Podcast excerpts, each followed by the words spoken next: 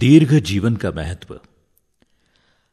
हमारे पूरे साहित्य में ऐसी कहानियाँ हैं, जिनमें तपस्वी मनुष्यों द्वारा वर मांगने से अमर होने का वर चाहा। ईश्वर ने तब बताया कि अमर तो इस मानव जीवन में कोई हो ही नहीं सकता। दीर्घ जीवन प्रदान किया जा सकता है, और अंत में दीर्घ जीवन का वरदान ही दिया गया। कोई मरना नहीं चाहता। हम सब लंबे जीवन की कामना करते हैं। दीर्घ जीवन की कामना सदा से मानव जीवन में रही है। यजुर्वेद में कहा गया है, हम सौ वर्ष तक देखें, सौ वर्ष तक जीवित रहें, सौ वर्ष तक सुने, सौ वर्ष तक अच्छी तरह बोलें, सौ वर्ष तक अधीन होकर रहे और सौ वर्ष से अधिक भी। इस तरह हमारी कामना सौ वर्ष तक या सौ वर्ष से अधिक भी पूर्ण स्वस्थ रहकर आनंद पूर्वक जीवन व्यतीत करने की है। बीमार होकर बिस्तर पर पड़े पड़े जीवन गुजारने की नहीं है। एक सक्रिय जीवन की कामना हमारे अनेक ग्रंथों में कही गई है। लेकिन यह कामना पूर्ण कैसे हो, ये विचारणीय विषय है। अनेक ग्रंथों में इस विषय पर भी प्रकाश डाला है।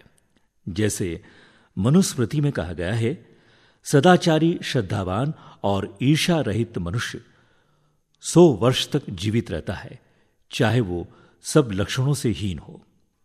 इसी प्रकार योग वशिष्ठ ने कहा है, मनुष्यों की आयु कम अधिक होने में देश काल क्रिया शुद्धि अशुद्धि तथा स्वकर्मों की शुद्धि, अशुद्धि ही कारण होते हैं।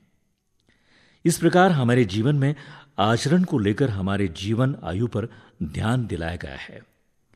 वेद व्यास जी महाभारत के अनुशासन पर्व में कहते हैं, सदाचार से धर्म उत्पन्न होता है और धर्म से आयु बढ़ती है।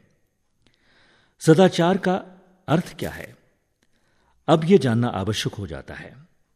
सामवेद में कहा गया है, हमें पाप कर्म में न लगाओ, हमें हिंसा के कामों में मत लगाओ और निंदा के लिए भी हमें मत लगाओ।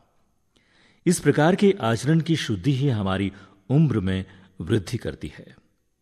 व्यर्थ की कंठकाटु प्रतियोगिता के लिए भी हमारे जीवन में स्थान नहीं रह जाता है। हमें ईर्षा रहित जीवन जीने के लिए दिया गया है। द्रव्य शुद्धि के अंतर्गत काला धन कमाने के व्यवसाय या ढंग को दीर्घ जीवन के लिए उचित नहीं माना गया है। वेदव्यास जी महाभारत के आदि पर्व में कहते हैं सदा सांत्वनापूर्ण मधुर वचन ही बोलो। कभी कठोर वचन न बोलें। पूजनीय पुरुषों का सत्कार करें। दूसरों को ध्यान दें, किंतु स्वयं कभी किसी से कुछ न मांगे।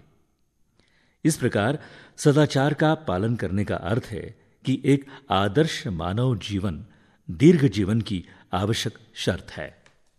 आचरण की शुद्धि के साथ दीर्घ जीवन के लिए हमको स्वास्थ्य पर भी ध्यान देना ज़रूरी है।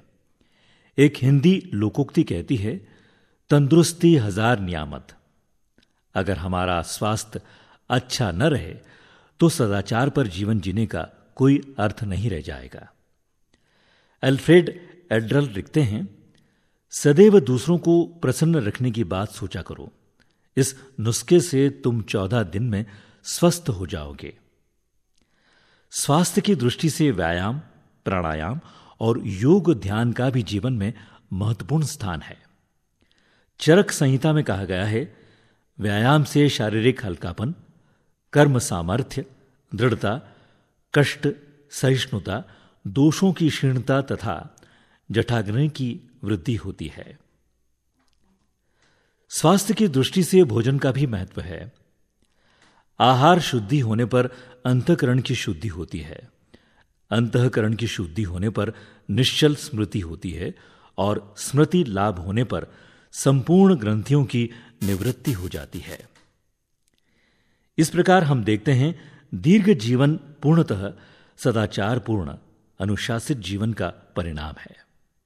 अगर हम मानवता के सिद्धांतों का पालन करेंगे तो जीवन की आपाधापी से कोसों दूर रहकर शांत जीवन का निर्भाव कर सकेंगे। हमारे जीवन में ईर्षा द्वेष और व्यर्थ की मारामारी के लिए कोई स्थान नहीं रह जाएगा। यही दीर्घ जीवन का महत्व है।